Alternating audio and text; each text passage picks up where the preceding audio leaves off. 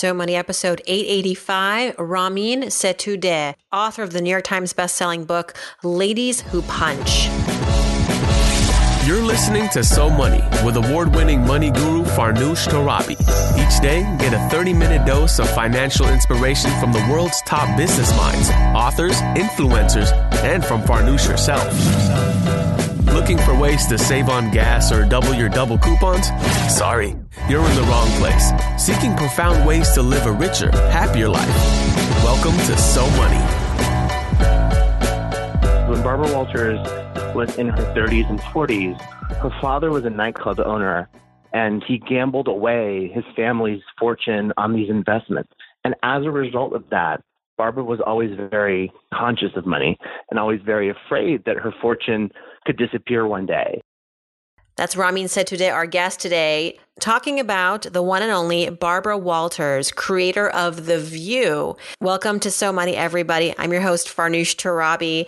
Our guest today, Ramin Setudeh, is the author of Ladies Who Punch. It's a brand new book that takes a deep dive into the personalities behind The View. If anyone here listening is a fan of The View or once upon a time watched it, this episode is for you. Ramin's book, Ladies Who Punch, has become an instant New York Times bestseller, despite initially being rejected by publishers over 20 times. Can you believe that? You heard him talk a little bit about some of the financial fears that Barbara Walters harbors. Ramin went deep with this book, looking at how The View came to be, the rejection that The View received in the beginning of Barbara Walters' pitch. Not many people believed in the concept, the behind the scenes of how some of the co hosts handled the drama that ensued being on The View. And of course, Ramin's own personal experiences with money. Ramin is an award winning journalist. He's the New York bureau chief for Variety. He was formerly a senior writer at Newsweek, and he's also written for the Wall Street Journal, the Los Angeles Times, and many other publications. Here's Ramin Setudeh. Ramin Setudeh, welcome to So Money. This is like the interview of all interviews. Everybody hold on to your seatbelts. We're going to go into the view and the behind the scenes. This is epic. Thank you for writing this book. Welcome to the show. Thank you so much for having me okay, let's just get right to it because I don't want to waste any time. Your book is all about the behind the scenes of The View, Ladies Who Punch. Takes us back to the beginnings of The View. This is one of the longest running daytime talk shows in history, also one of the most gossiped, one of the most dramatic, drawn out episodes. Like The View itself, behind the scenes, deserves a television show. You, Ramin, as a journalist, you were interested in covering this. Why? Well, so I've been a journalist for 15 years writing about entertainment. And the one subject that I've always written about that people are always incredibly interested in is The View. So there's just an interest in the show. Like the general public wants to know what's going on. Like, are, you know, the comings, the goings, the firings, the hirings. And I think it's because it touches on a lot of different things that are important in our culture, including women in Hollywood, red states versus blue states, politics. Um, and there's just a lot of ground that the show has covered. And it, culturally, it's responsible for so much, including sort of introducing us to Donald Trump and, um, you know, showing us, you know, how he treated women when he fought with Rosie O'Donnell introducing us to a different side of Donald Trump. Obviously, we know who Donald Trump was, but but the View gave us this glimpse into the the person he'd become on the campaign trail when he was attacking Rosie O'Donnell in 2006. The show was founded by Barbara Walters, and interestingly, people were very skeptical of this format. What was the problem with the format? Why why didn't why wouldn't anyone think this could actually work? So when Barbara Walters um, uh, launched the show in 1997 it was a very different time in news in that news anchors weren't allowed to give their opinions. There was no Instagram, there was no Twitter. Um, you would go on air, you would deliver the news, you would leave, and you wouldn't tell people what you thought. And what made The View so groundbreaking was that it was a place for women to talk in the morning about what they thought about the news. Um, and a lot of executives at ABC News thought it would hurt her reputation to be on TV dishing about the president or other sort of scandals that were in the headlines. And the first season, how did it do? I'm curious. I mean, I watched it, but I watched it more as like, you know, just a young girl watching it. And growing up, I thought, oh, it'd be nice as a, you know, as a rising journalist, I was like, oh, someday I will get to be on The View, or hopefully someday I'll get discovered and get to be on The View. But then lately I was like, I'm so glad I never did The View because I feel like it does more to almost like hurt your reputation sometimes than help. Uh, that has been the case for some of the of the co-hosts. But um, how did things start off for Barbara, and what do you think it has been about the View that's kept it basically on the air for so many years? See, that idea that you just expressed is really interesting, and what I've heard a lot from female journalists is that they could see themselves on the show. And I think what was so interesting and revolutionary and appealing about the show was that in the same way that American Idol did years later, where everyone kind of envisioned, you know, how would I be if I could be a singer? The View gave um, a lot of viewers a platform to sort of envision a version of themselves on that show. So were you the Joy, or were you the Star, or were you the Meredith Vieira, or were you the Barbara, or the Debbie Matenopoulos, who was the youngest co-host and um, fired after a year because she wasn't keeping up with Barbara and didn't have enough experience. Um, so I think that the reason this show touched a nerve was that that it was you know in daytime tv you have to be very approachable and this gave you the option of finding someone that you identified with the most. But it didn't initially catch on. The first year the ratings were very soft and people really didn't know what it was. And it really wasn't until a few seasons in and the SNL parodies that Tina Fey wrote, in which the show, you know, when she was making fun of the ladies, that people really started to watch the show and it became part of our cultural zeitgeist. I remember one of those episodes on SNL because Debbie Matenopoulos, one of the first co-hosts, who's since rebounded, she was fired, I don't know how many seasons in, but there was this sort of underlying um, comedy about the way that Barbara would treat her on the air, or at least the perception that there was this like annoyance that Barbara Walters had with her. And the SNL parody was Barbara would like force her to go into the corner. like, and I have a whole chapter about that. Yes, in the corner. Or there was one I think where she put her in a cage, um, or put her in a, like put her in like a potato sack with a like a like it was some animal like a like a raccoon or something. It, there were all these funny things, um, scenarios that Tina Fey and the other writers on SNL devised um, to suggest that Barbara was trying to get rid of Debbie. And then when Debbie finally got fired, she was inundated with interview requests. Everyone wanted to talk to her, and the only person, the only thing she did was she went on SNL and played herself. And it's a really funny skit. It's online. She like shows up and she's so clueless that she got fired that she's like return to work the next day, and all the other co-hosts are trying to, you know, figure out how to get rid of her. This was the sort of cattiness that you may not have experienced on a, a panel that consisted of five men, or maybe I'm just guessing. What do you think? Do you think that was this is very like sort of cattiness because of, of the females who were co-hosting? I think part of it is our own perceptions in society. I think there was an fascination in the media about what was happening on the show and the inner workings and the relationships between the women, which may not have been the case if it was a group of men. But also, the show would handle the firings like it was Survivor. So they were very public and very, you know, they tried not to do it so much with a few of the co hosts in the beginning. But then as time went on, and co-hosts would be fired, it would almost sort of fan the intrigue of the show, and then people would want to see who was going to be their replacement. Because normally on television, when someone's fired, it hurts ratings or viewers are upset. But with The View, it's almost like Game of Thrones, where people are like interested in who's who's out and who's in and what's going on. And there's this sort of whole intrigue with the show that has to do with the firings that I think have sort of become part of part of the show itself. Probably not what Barbara Walters thought would be you know what people clung to you know or that what would end up being uh, the reason people were so kind of obsessed with the show. Absolutely not. Absolutely not. She wanted to be a very serious show. She wanted to be she thought it would be a small show. She didn't even know she wanted a studio audience. She had no idea that the show would become such a phenomenon. And in some ways really shape her legacy. They thought barbara and her executive producer bill geddie thought her legacy was sewn up she was the first woman of first lady of news. She had done all these incredible interviews. She had accomplished so much and paved the way for so many women. And then she created this thing in, you know, the last act of her career that kind of had its own narrative and changed the public's perception about Barbara. And and also made her a lot more relatable. People, Barbara said to me, she was like, people didn't know that I was funny. They didn't know I had a sense of humor. They didn't really know the real me until I was on The View. How did you get so many of the cast members or the co-hosts rather to open up to you? Were there any that were absolutely not going to talk to you? It required a lot of patience.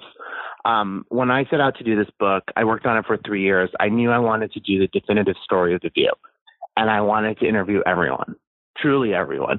Um, and I ended up interviewing about 150 people for the book, including 11 of the co-hosts. And it was a, you know, I'd write letters, I'd write emails. It was a puzzle. I'd have to sort of explain who I talked to and, you know, why it was important for them to talk to me. Um, and the two co-hosts who never agreed to talk to me that I really wanted to talk to were Whoopi Goldberg and Elizabeth Hasselbeck. And did that surprise you? I wasn't surprised about Elizabeth because Elizabeth really stopped doing press and left the public spotlight. Um, Whoopi, I think, was open to talking to me in the beginning, and then when she re-signed her contract, decided not to. But I ended up interviewing, you know, Barbara Walters, Rosie O'Donnell, Meredith Vieira, Star Jones, Sherri Shepherd, Jenny McCarthy, Lisa Ling, um, Debbie Matenopoulos. I ended up having enough voices that the book works, but I do wish that Whoopi had also agreed to talk to me. Were any of the people you interviewed, the women, um, were, were any still like really resentful or bitter or held grudges? I don't think I would describe any of the co-hosts I talked to as bitter. Um, I think that in some cases it was a difficult experience and it wasn't what they expected. Jenny McCarthy, in particular, was very open about how it was for her to be on the show. And she was on during a very difficult time because it was Barbara's last year.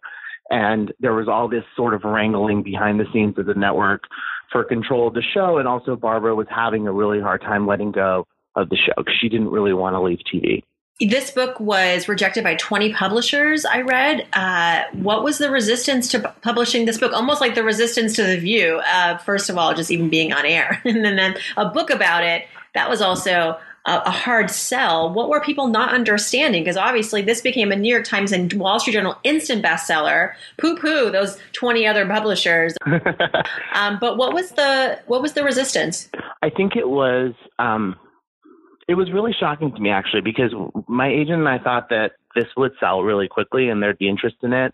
Um, because I had metrics to show how popular the show was. I had, you know, examples of stories that had been read by you know hundreds of thousands of people and and I you know I was very confident that people are really interested in the view but I think what it was was I think a lot of publishers didn't see it the way I saw it and they didn't understand the significance of the show and how important it was and they thought it was just going to be I heard we heard from a lot of publishers that um books about the media don't sell or like you know books about they thought it was just going to be a media book and that's not what this is it's a book about you know, women in Hollywood. It's a book about fame. It's a book about, you know, power and control and what really happens behind the scenes of a TV show. If this were to turn into a movie, which I'm not going to be surprised if there's already been Hollywood uh, producers calling for the rights, but I don't know. I mean, it would be it would seem really hard to cover 20 plus years uh, the arc in a, in like a you know 120 minutes. If you had to pick a period of time the, from the beginning to now of the view what's to you what do you think is like the most dramatic or most pivotal slash interesting of all of the of all of the iterations see i think it should be i don't maybe i'm giving away too much but i think it should be a mini series i think it should be a limited mini series that you could cover you know all the big years on the show but i think you kind of want to walk through barbara creating the show in 1997 and how you know, radical and groundbreaking it was, and to take us through Debbie's firing, and then the Elizabeth years, and the Rosie years, and the Barbara retiring, and the like. It is it is a Shakespearean story. There's a lot that happened on the show, and I feel like you kind of need to take viewers through sort of the highs and lows. But um, certainly, to me, the most important year of the show, I think, and the turning point in the show was in 2006 when Rosie O'Donnell um, became the moderator of the show after Meredith Vieira left to go do today. Ryan Murphy, you listening? Or maybe Shonda Rhimes? I don't know. Either of them. I'll just take 10%. That's all. Okay, that's fair. Ramin, tell me about your background a little bit. I, I'm, I love that I can say your name correctly because I'm also Iranian, and I um, I think you're. I know. I appreciate that. Well, and also you're really famous within the Iranian community community outside of, of course, your own profession. But I was at um, I was meeting with um, this guy Iman who runs Persian Observer, and we were chatting and he and like within 10 minutes he was like do you know ramin? Setudeh and i was like well funny you ask. We are having a podcast soon. And he thought that was the coolest thing. It was like two of his favorite people podcasting. Um, what were your he's so nice to me. He's always doing like shout outs on the on his persian observer instagram account. He's so he's so like great and nice. He is wonderful and he deserves all his success tell me about Little Ramin and what were your aspirations? Did you? I was obsessed with Hollywood and celebrities as a kid. Didn't make that into my career, um, although maybe I should have. What were your uh, kind of professional aspirations growing up? So the only thing I ever wanted to do was be an author. Um, I grew up as the immigrants of two in the United States in Arizona as the immigrants of two parents from Iran, and my parents were really they really instilled the love of reading in me from a very young age. I remember we would go to the library two or three times a week so that I could check out as many books as possible, whatever the limit was. And we would come home, I would read them all, and then we'd go back to the library. Um, I lived in the library as a kid. And the one thing I wanted to be was an author. And I really wanted to be an author, um, you know, and write books. And first it was, it kind of like coincided with my age. So first I wanted to write children's books and I wanted to write young adult books, and then I was like, maybe I'll do, you know, other kinds of books.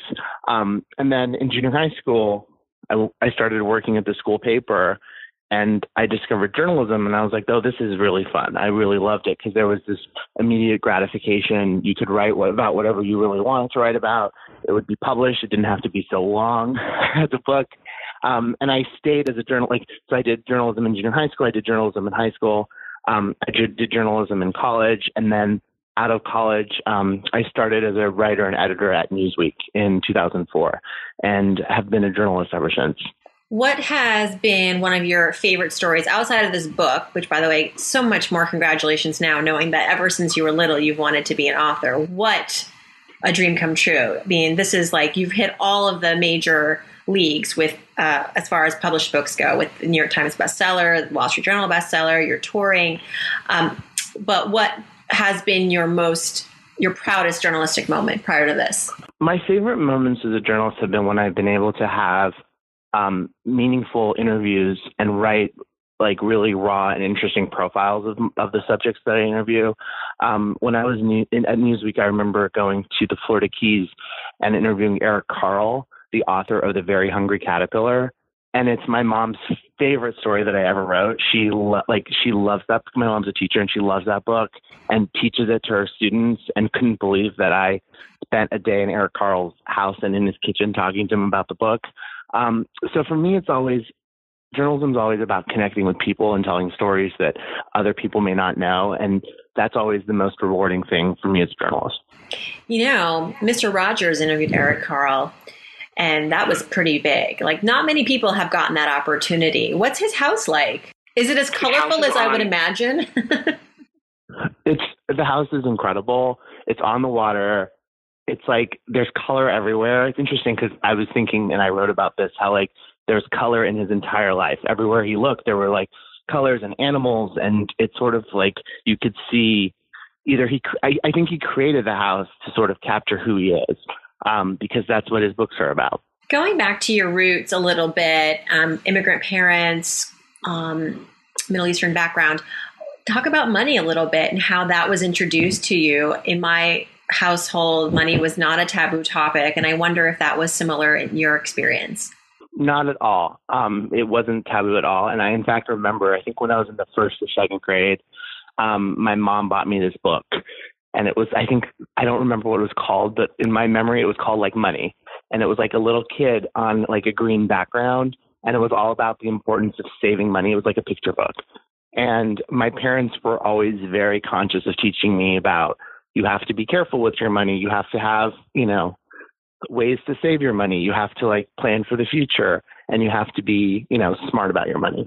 What's been the smartest thing you've done with your money? Um, I think the smartest thing that I've done with my money is that what I'll do is I'll I'll have some set aside to just sort of spend on things that you know on fun things, whether it be vacation or nice restaurants or whatever. But I also try to save a percentage every year. Like I set a percentage that I want to save, and I think it's interesting because when you put that aside, you then kind of forget that it exists and it sort of builds and you get to have like a reserve of money that you can save in case you ever need it.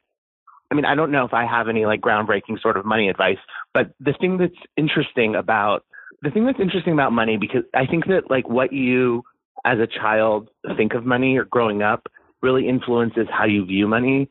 And in the book, like I see that with Barbara Walters because when Barbara Walters was in her 30s and 40s, her father was a nightclub nightclub owner and he gambled away his family's fortune on these investments by opening these nightclubs in New York and in Florida.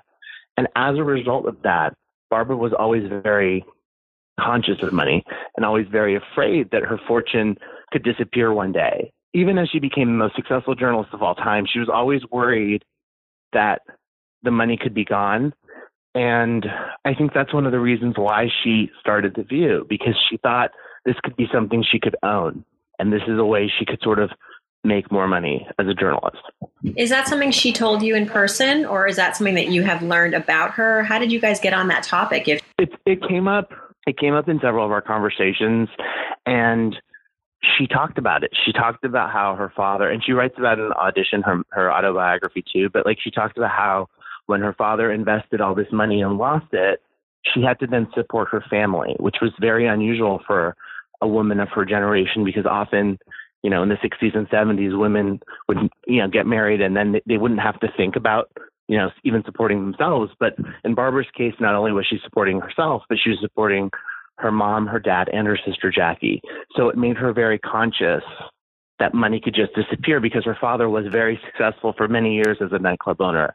And then suddenly one day he made some bad investments and and the family you know was really hurting that's a really interesting aspect of her life I'd never heard of before. I wish we knew more about you know these people that we that we admire so much. They come from such storied financial backgrounds. It's really I think important to share. I mean, it was interesting because even when she was talking to me at one point, she was like referencing you know, if she had done something differently in terms of being a producer and producing and owning her show, she could be rich and Barbara is rich and you know has a tremendous amount of money, but I think she never really saw herself as a rich person as a result of her upbringing and as a result of the fact that she had to support her family for so long. You know, the, everyone should follow Oprah Winfrey's model, which is you start your own production company and you get the checks. You don't. There's no middleman. I think that's um, something that she said that she actually learned from from men in the industry, obviously, because even when she was coming up in the uh, in the industry, there were not many women in her in her shoes. All right, what's the next 100%. book? What's the next book? Are you do you have the author do you have the author bug now? I mean, are people coming at you with more with pressure to do the next book? It's a question that I keep getting a lot. What's your next book? What's your next book? And there's a scene. I don't know if this is real or not, but there's a scene in the in not one of the Harper Lee movies, um, Capote, I think, where um, not that I've written To Kill Mockingbird, but there's a scene where someone asks Harper Lee what you're doing next, and and she's like, I don't like like she's like, I don't know, like why did there have to be a next? And there will be an- another book, but I just I'm trying to as much as I can to sort of enjoy this period because writing a book. And this is why I'm so lucky that I sort of found journalism. Writing a book is a very solitary experience, and it's a it's a it's incredibly difficult. Like I didn't anticipate how hard it would be because you spend so much time on your own and in your own head and like there's just so many pages to fill and so much structure to figure out so i i do kind of want to sort of enjoy this time and then hopefully i'll write another book but it was it's a really difficult process to write a book and so i don't think i can jump into another one right away yeah, and this one took you several years. So yeah, pace yourself. Not pre- I'm not pressuring you. Let's just be clear. like a Persian. Yeah, right. Like seriously, when are you going to get your PhD also, by the way, and like your law degree because that's that's important too for us Persians. Exactly, exactly. Going one step backwards again to talking about money, we're really curious because this is airing in May and a lot of college graduations are happening. So we want to ask guests going back in time when you were graduating from school, what's the one and this question is in partnership with our brand sponsor, Chase. What's the one piece of money advice you wish you had gotten upon graduating from college that would have really helped to set you up better? Um, I think the advice that I would give myself when I was graduating college is don't stress so much about, you know, money in general. It's going to be okay. Like, I didn't really anticipate like when you get a paycheck, it's like a significant amount of money. And coming out of college, you don't really realize like the fact that you'll be okay. You're so worried about like getting a job and getting a salary and you know succeeding that like I think that the best advice that I have would be just sort of find something that you love and then you'll be okay because you know people college graduates eventually find a career that they like and the, the key is to find something that you really love. Because if you don't, then you'll end up sort of on the wrong path. So try to find, do something that you love, even if it's not the highest salary that you'd get, do something that you love. And I think that's really the road to succeeding and to sort of achieving your career goals. Because eventually, if you're good at what you're doing, you'll get the raises. And if you negotiate correctly, you'll get sort of the salary that you need. Yeah, and I think also important to know, I think for me too, listening to you talk about like pursuing your passion, do what you love. The truth is though, when you get out of college, it's really hard to find that quote unquote dream job. And a lot of us don't really know what we're good at yet or what is our passion. So I think at the minimum, pursue a job that at least allows you to be in an environment that stimulates you, that keeps you interested in growing. And hey, it may not be where you're going to be for the rest of your life, most likely not. But because you can't have all of the variables checked off right away because you're still really young and new, um, it's just important to kind of be where you feel like you can grow. And and it's okay that this may be temporary, and it's okay if it doesn't pay a ton of money. Probably won't. You're it's it's a, it's a first level job, but it's really important that you feel like you're going to be able to grow quickly and um, be able to leverage that experience to move on to the next. A hundred percent. You're right. It's not even about the dream job. You shouldn't even think about the dream job. It should be about the job that will put you with the most interesting people. And I had that at Newsweek. To be an editor at Newsweek at 21 um, was an incredible experience for me and turned me into the journalist I am because you had the smartest people in the world there to learn from. And I think that's really the key to to sort of how you start your career and when as you're sort of thinking about your future is to be around people that'll make you the best that you can be. Ramin Setudeh, thank you so much for joining. This has been a real treat for us to learn a little bit more about the behind the scenes of The View, to get to know you a little bit better. Congrats on all the uber success of your book. Ladies Who Punch is available everywhere. Ramin, have a great trip back to New York. I know you're in LA right now see you back on the East Coast soon. Thank you very much for having me. I really appreciate it. See you soon. Thanks so much to Ramin for joining us. To follow him on Instagram or Twitter, follow at Ramin Setudeh. The book again is called Ladies Who Punch. If you're looking for a good beach read this Memorial Day weekend or just a good read, period, check it out.